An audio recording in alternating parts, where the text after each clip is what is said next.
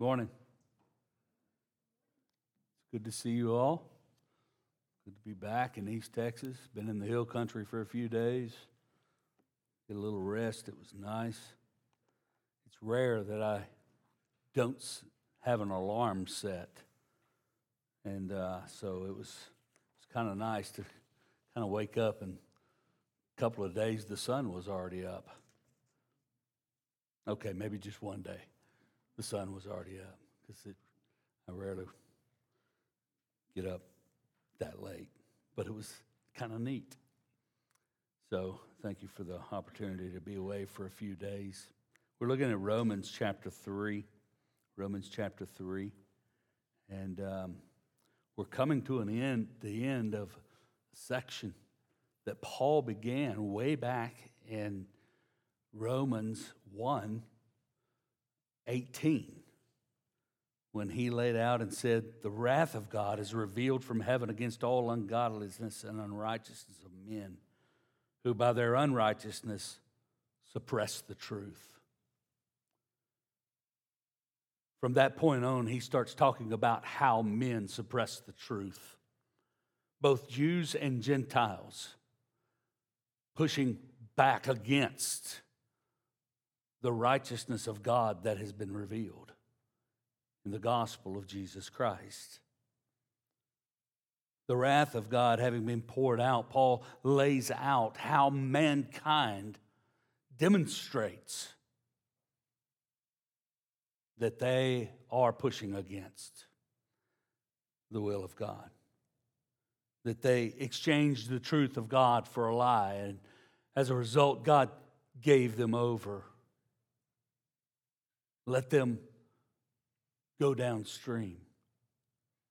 I don't know if you remember when we were in that section, I described the words speaking of uh, that God, uh, God gave them up or gave them over. Is not uh, God letting go of the boat and it just beginning to float away from Him and downstream. But God released the boat and then gave it a shove.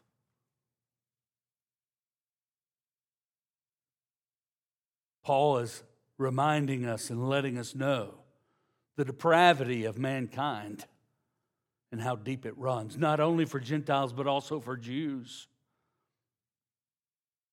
who take the law and misuse the law and mistake the law as a means of God showing them favor. But instead, the law, through the law, comes knowledge of sin. So he has not been kind to anyone, neither Jew nor Gentile. He's made sure all the way through these, these chapters and these verses to make us to understand and to see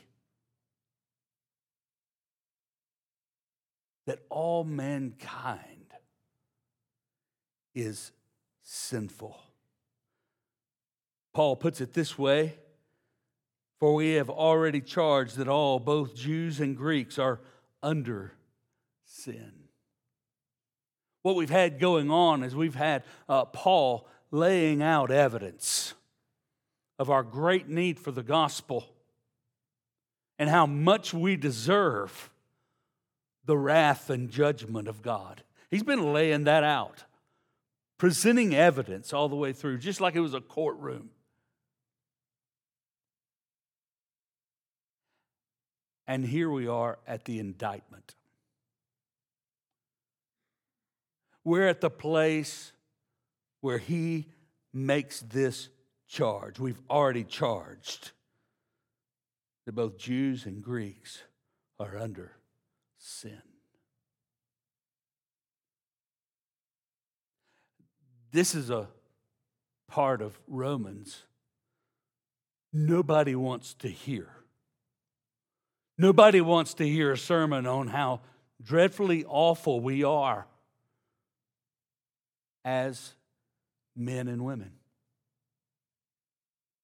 How sinful we are and how much we push back against God who has shown us his righteousness in the gospel. Nobody wants to hear it. I mean, who wants to hear all the dreadful things about yourself? You know? Hey, Rick, put on a few pounds there, huh? Who wants to hear that? I don't mind. Go ahead.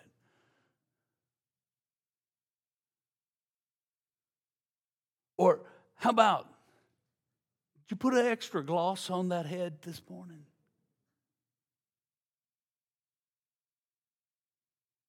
I like how y'all laugh at the things that hurt my feelings, you know. I'm just kidding, they really don't.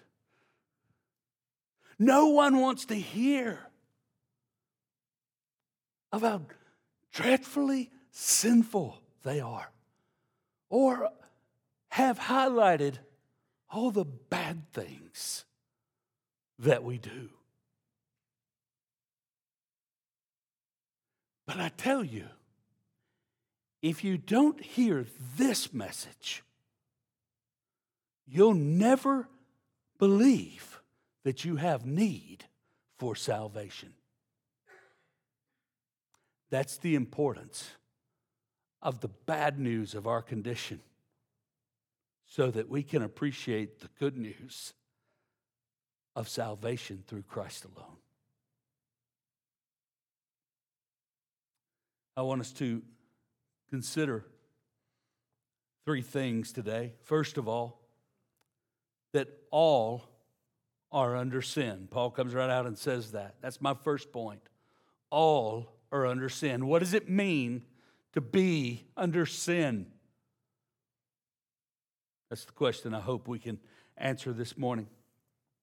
Secondly, I want us to consider the sinfulness of all of us is evident. It is evident. There's another word for the courtroom evidence. There's evidence that what the Word of God says about us is true. Lastly, just so that the whole thing's not me pointing out how bad we are. The third point is this great hope to come. Great hope to come.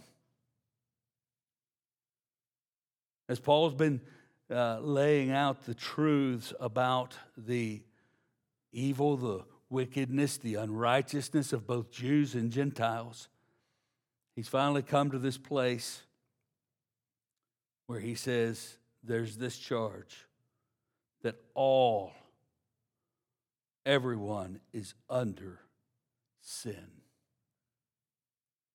Everyone is under sin. What does that mean? First, I believe that it means we are under the guilt of sin.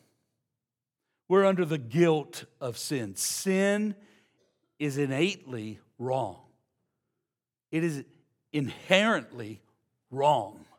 There's nothing about sin that is right. Paul is referring to an objective reality when he says all of us are under sin, rather than a subjective feeling. Some people feel guilty, and some people do not. Some people feel guilty all the time. And some people never feel guilty. Paul's not speaking of how one feels about sin. Y'all ever said or heard someone else said, I don't feel that I've done anything wrong. They don't feel guilty.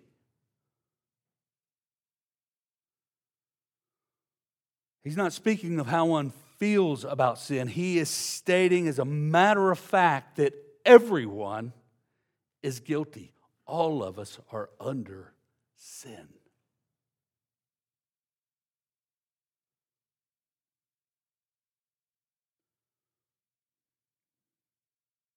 The guilt of sin is independent of the penalty of sin.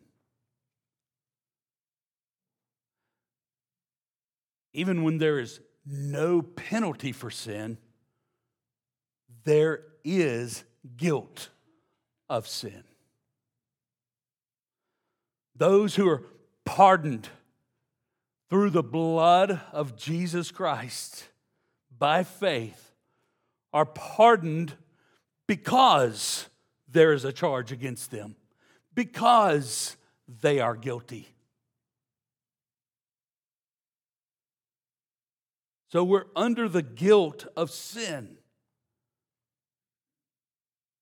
Some people will often say, well, you know, I, I, am going to be fine before God. I, I, I, haven't, I haven't sinned that much. I'm not a murderer. I'm not a thief. I'm not a liar. I'm not any of these things.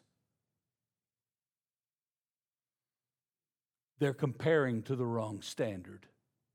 Because the standard to compare to is a holy God who rightly brings judgment against guilty sinners. Paul's point is that there are no exceptions in all of mankind. All are guilty of sin and all deserve judgment. All deserve the wrath of God. Everyone. That's his point.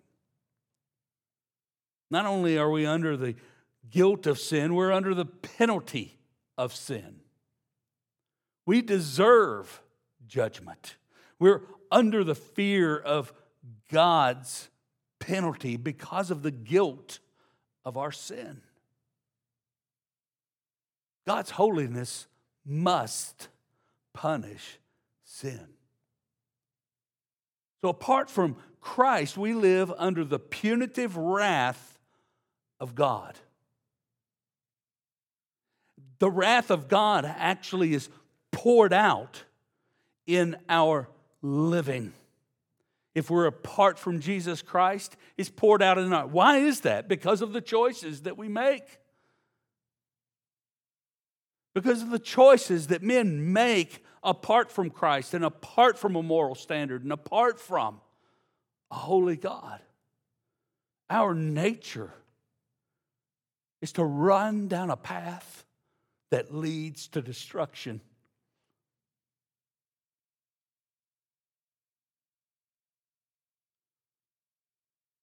And so, apart from Christ, mankind lives under the punitive wrath of God.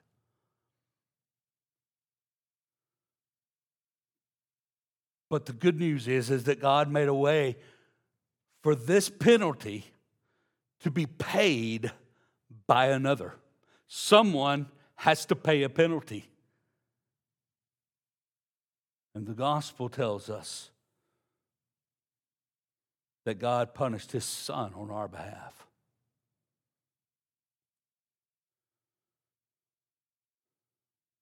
However, apart from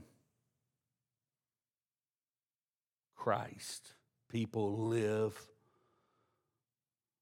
under the weight of the wrath of God. They walk with the burden of God's wrath on them. We're under the penalty of the law. That's how man is. That's mankind. We have the weight of sin. We're guilty. And because we're guilty, that penalty is being poured out and ultimately will be poured out on the last day on those who do not trust in Christ. Ephesians chapter 2, Paul lays some of this thinking out for us. Ephesians chapter 2. He says this And you were dead in the trespasses and sins in which you once walked. Verse 1 following the course of this world, following the prince of the power of the air, the spirit that is now at work in the sons of disobedience, among whom we all once lived in the passions of our flesh, carrying out the desires of the body and the mind, and were by nature children of wrath, like the rest of mankind. Paul is describing how we walk with this weight, that we willingly follow the path of this world. So, not only are we under the guilt of sin and under the penalty of sin, but also we need to understand that this means that we are under the power of sin. What this means is that we're bent toward the wrong direction. Sin sways us toward more sinfulness. That's how mankind is. We just keep multiplying our sin. We find new ways to commit evil.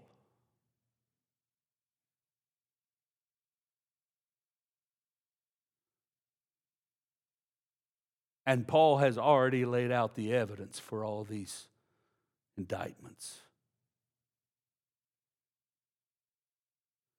He's made known these truths.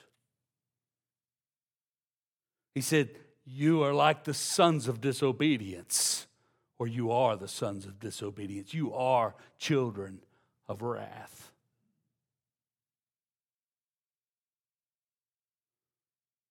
Everyone's under sin. He's going to repeat that over and over again, for all have sinned and fall short of the glory of God. At just the right time, Christ died for the ungodly. It's all there was, it's all there is.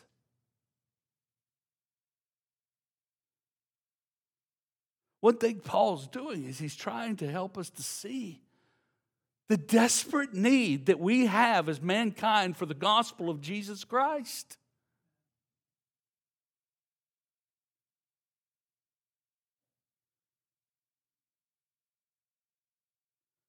And Paul's not making this stuff up either. Paul's not just giving his opinion. He's not just simply saying, you know what, guys, this is what I think. This makes sense to me. So let me give you my opinion. No, look what it says. It says, For we have already charged that all, both Jews and Greeks, are under sin, as it is written. As it is written. So often, what people want to do is they want to say, you know what? I, I, don't believe, I, I, mean, I know you're a Baptist and everything, and y'all are all straight laced and all this stuff. And yeah, I see a lot of grins come up when I said, talked about straight laced Baptist. And, and y'all, you know, you're a little more rigid than some of the other denominations and, and, and, and so forth. And I, I, I know you're like that, but I just don't believe that abortion is sin. I, I don't believe that homosexuality is sin. I don't believe that you should be unloving like you Baptists are.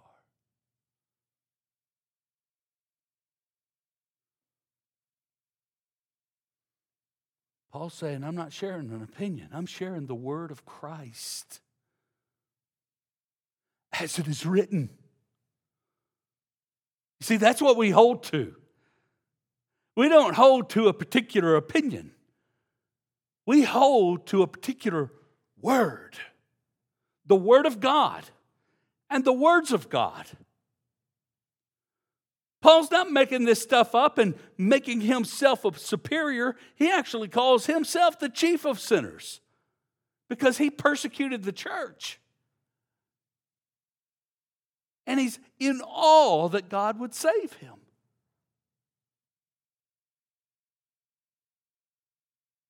Paul's laying out the nature of sin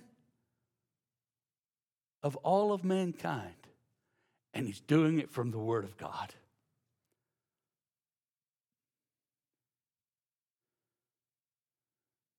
So I, I want to take a moment and go to the text that he's using here and mention these few verses because he says, as it is written, we're all under sin, as it is written. Everyone is a sinner. And let me show you from the Word of God that that's true. And so he begins to quote Psalm 14, 1 through 3, and uh, which is repeated in Isaiah 53, 1 through 3. And he uh, begins to say, None is righteous. No, not one. No one understands. No one seeks for God. All have turned aside. Together they have become worthless. No one does good, not even one the sinfulness of all mankind is evident. It's evident. Here in these verses 10, 11, and 12, Paul is laying out how the inner man, the heart of everyone, is corrupt and incapable apart from God. He uses a phrase, we have all turned aside. In our inner being, we all turn aside. Aside from what? We turn aside from the living God, just as Paul has been saying. They exchanged the truth of God for a lie. They've turned aside. That's what we do. There's no one that is righteous and no one who seeks God, it says. There are none who pursue God. Apart from Christ, it is not in us to seek after God. It's not in us. Jesus said this No one can come to me unless the Father who sent me draws him. John 6 44, if y'all need a reference. No one can come to me. Why? The corruption of the heart runs that deep. Our capacity to want that, to want darkness, is what we want. But our capacity to want God and long for God isn't there. No one is righteous. None has innate righteousness in them. No one understands nor seeks after God. No one can come to me unless the Father who sent me draws him. That word can in that verse is the Greek word dunamai. It means power. No one has power to come to me, is what Jesus said, unless the Father draw him. No one. It just shows how deep our depravity is. It's complete, it's total. We're bent away from Him. All mankind is corrupt and totally depraved. That, by the way, doesn't mean we're as bad as we can be. It means that we have no propulsion toward God apart from Him providing it.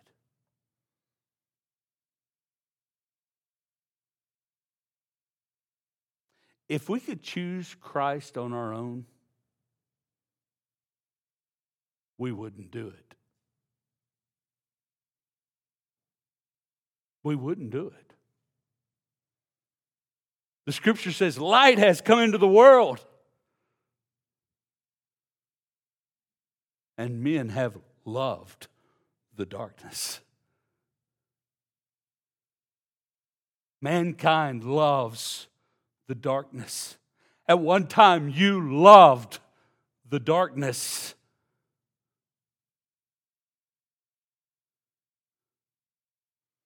The heart and inner man is so bent away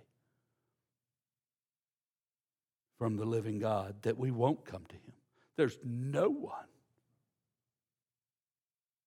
who is righteous, there's no one who seeks after God. Next, he says in verse 13, their throat is an open grave. They use their tongues to deceive. The venom of asp is under their lips. Their mouth is full of curses and bitterness. Here he's quoting out of Psalm 5 9, Jeremiah 5 16. Psalm 140. He refers to our speech as evidence of us being under sin and evidence of the darkened condition of our heart. Our speech condemns us. James says we, we lie with the same tongue that we praise God with.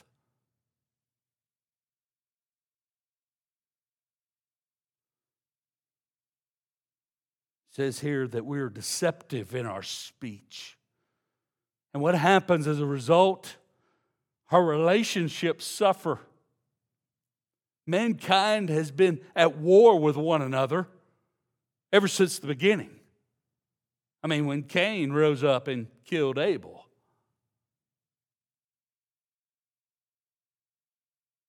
Our relationships suffer because we deceive.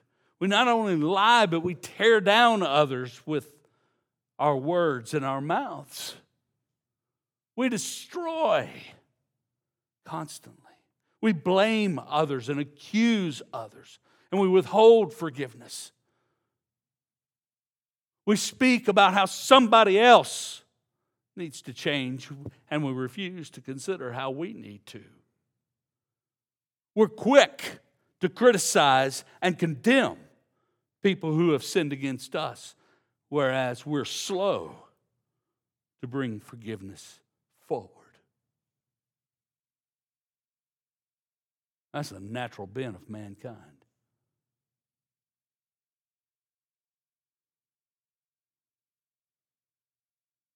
Sadly, it's not only unbelievers, but also believers who live out these things.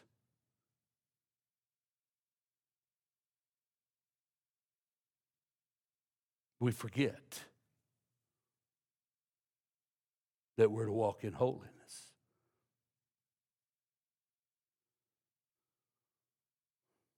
We demonstrate very much so. Mankind does. Gives evidence with the words that we speak that we are not in pursuit of God, nor do we know Him apart from Jesus Christ. Next, he speaks and says, Their feet are swift to shed blood, in their paths are ruin and misery. And the way of peace they have not known.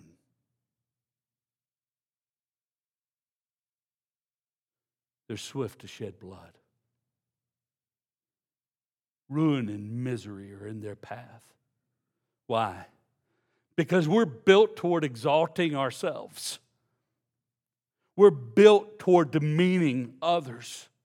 Mankind is so tilted toward self, we often are unaware or uncaring concerning the damage done in the pursuit of self exaltation. I love the passage where Jesus is saying, if anyone wishes to come after me, anybody want to do that? Let's follow Jesus. Let's go after him. I mean, he's, he's standing there, and I mean, he's teaching, and everybody's loving him and everything. And he says, If anybody wishes to come after me, he must deny himself, take up his cross daily, and follow me. Oh, Jesus, can you define, deny yourself? Yeah. And Jesus picks up the cross and he begins going with the cross. And we say, Lord, what are you doing? Well, I'm denying myself. I'm taking this cross. Well, where are you going? I'm going to deny myself and die for you. What do you want me to do? I want you to follow me. I want you to do what I do. I want you to deny yourself. I want you to die to yourself. I want you to follow me.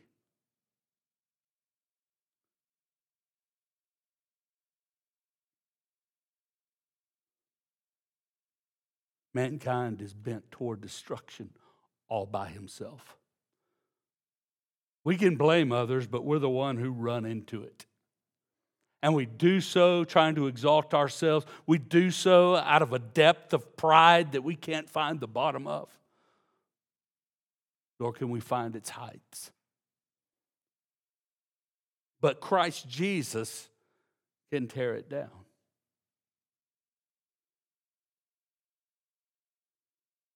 Hear this last verse here, he, verse 18. He says, This is why mankind is like they are. There is no fear of God, they are unholy. The fear of the Lord is the beginning of wisdom, and with mankind, wisdom never begins. Apart from God's marvelous work in us. There's no fear of God. We live drifting on the winds of pleasure and pride without any thought of accountability toward God. Paul's been laying this evidence out for the last two chapters. And here we've come to the end of it, and here's the indictment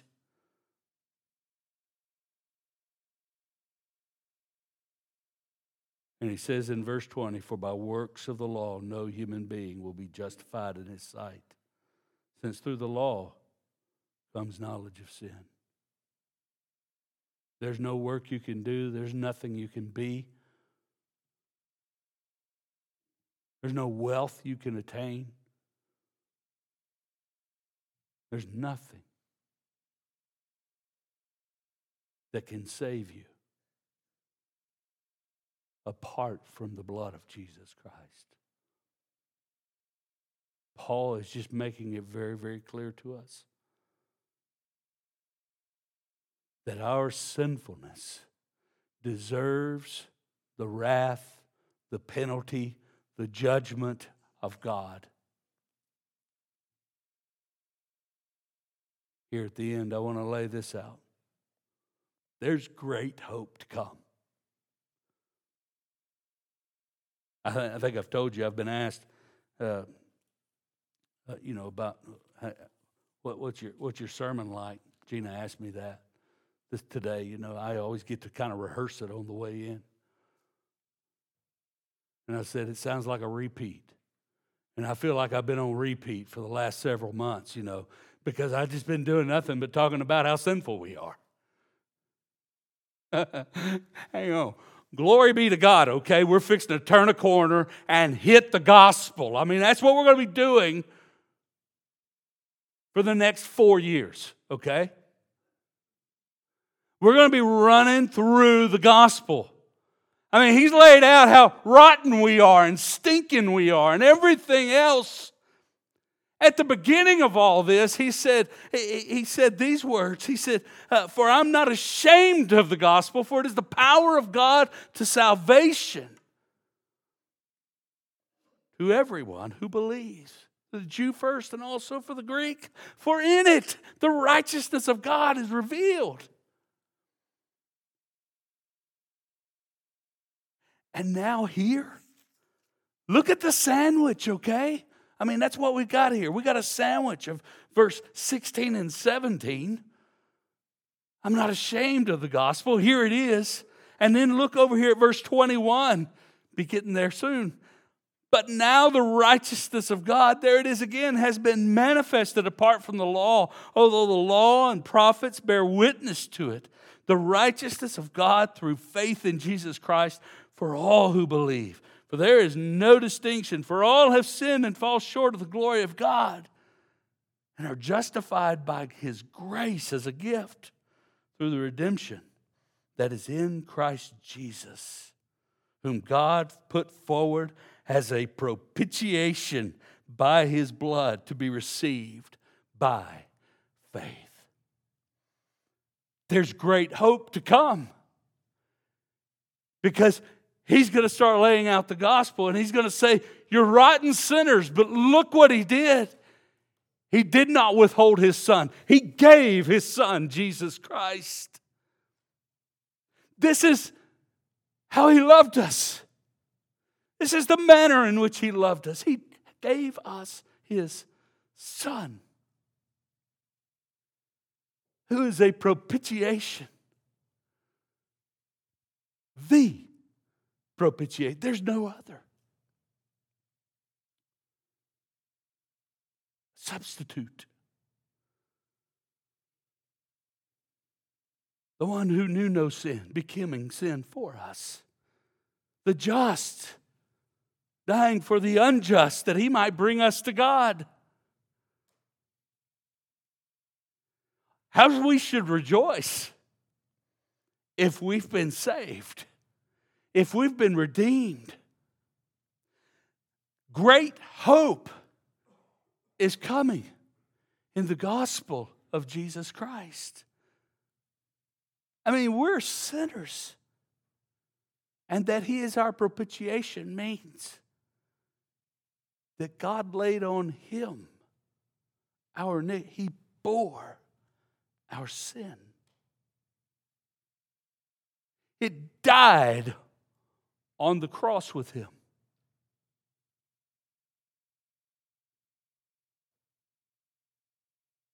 Not only did he pay for the sin, but he also took the wrath we deserve, that punishment, that penalty that we are under. We're under sin, so we're under the penalty of sin. He took the penalty, he bore the wrath of God that you and I deserved. Isn't this marvelous news? Isn't it wonderful to know that we've been set free from our sin? That our sin has been paid for completely.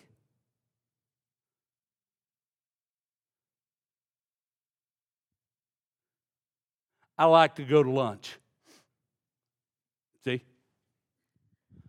I love going to lunch.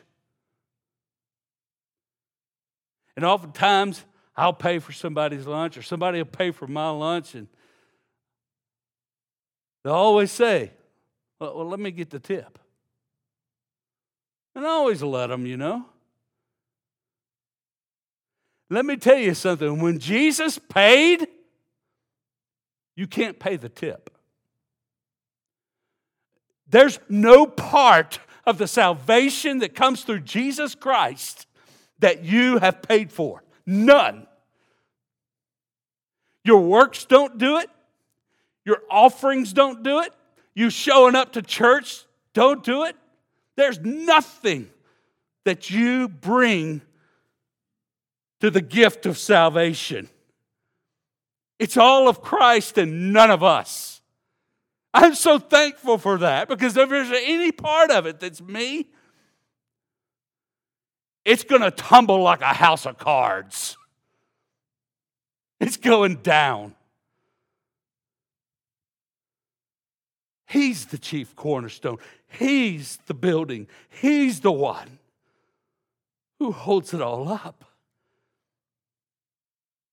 We should never make light of sin, but we should also Never think for a moment that God cannot take it all away because He can, and He does, and He completely saves.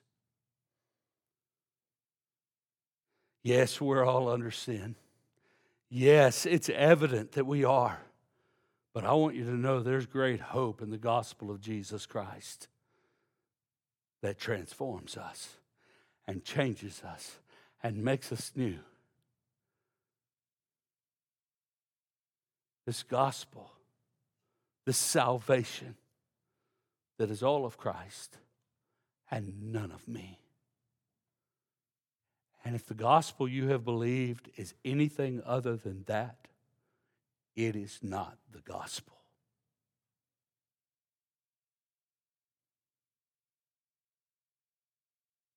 Well, Rick, I know God saves me through Christ alone and takes away my sin.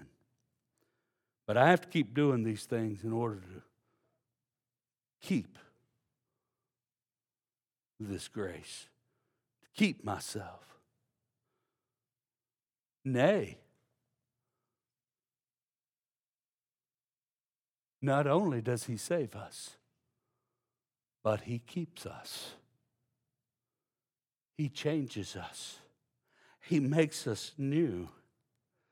He presents us to Himself beautifully. Jude 25 and 24 and 25. Say, Rick, there's not 24 chapters in Jude. I know. Verse 24. Listen to it. Now, to him who is able to keep you, there it is. not, you keeping you. You can't keep you by your works no more than you can save you by your works. it just doesn't happen. If, if that's true, none of us are going to make it. Okay? Some of you are sitting out there going, Well, I might. No, you won't. You won't. Now, to him who's able to keep you from stumbling and to present you blameless before the presence of his glory with great joy. To the only God, our Savior, through Jesus Christ our Lord, be glory, majesty, dominion, and authority before all time and now and forever. Amen. Oh, he who is able to keep you. And he does.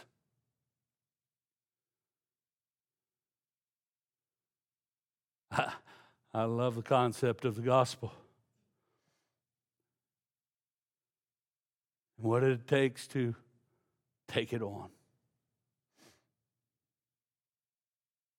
Do y'all know what the exchange is? It's this. Here's a new life. What's that going to cost me? Your old life.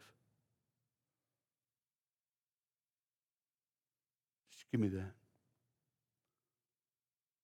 Because the gospel always calls for faith and repentance. That's how we come to it.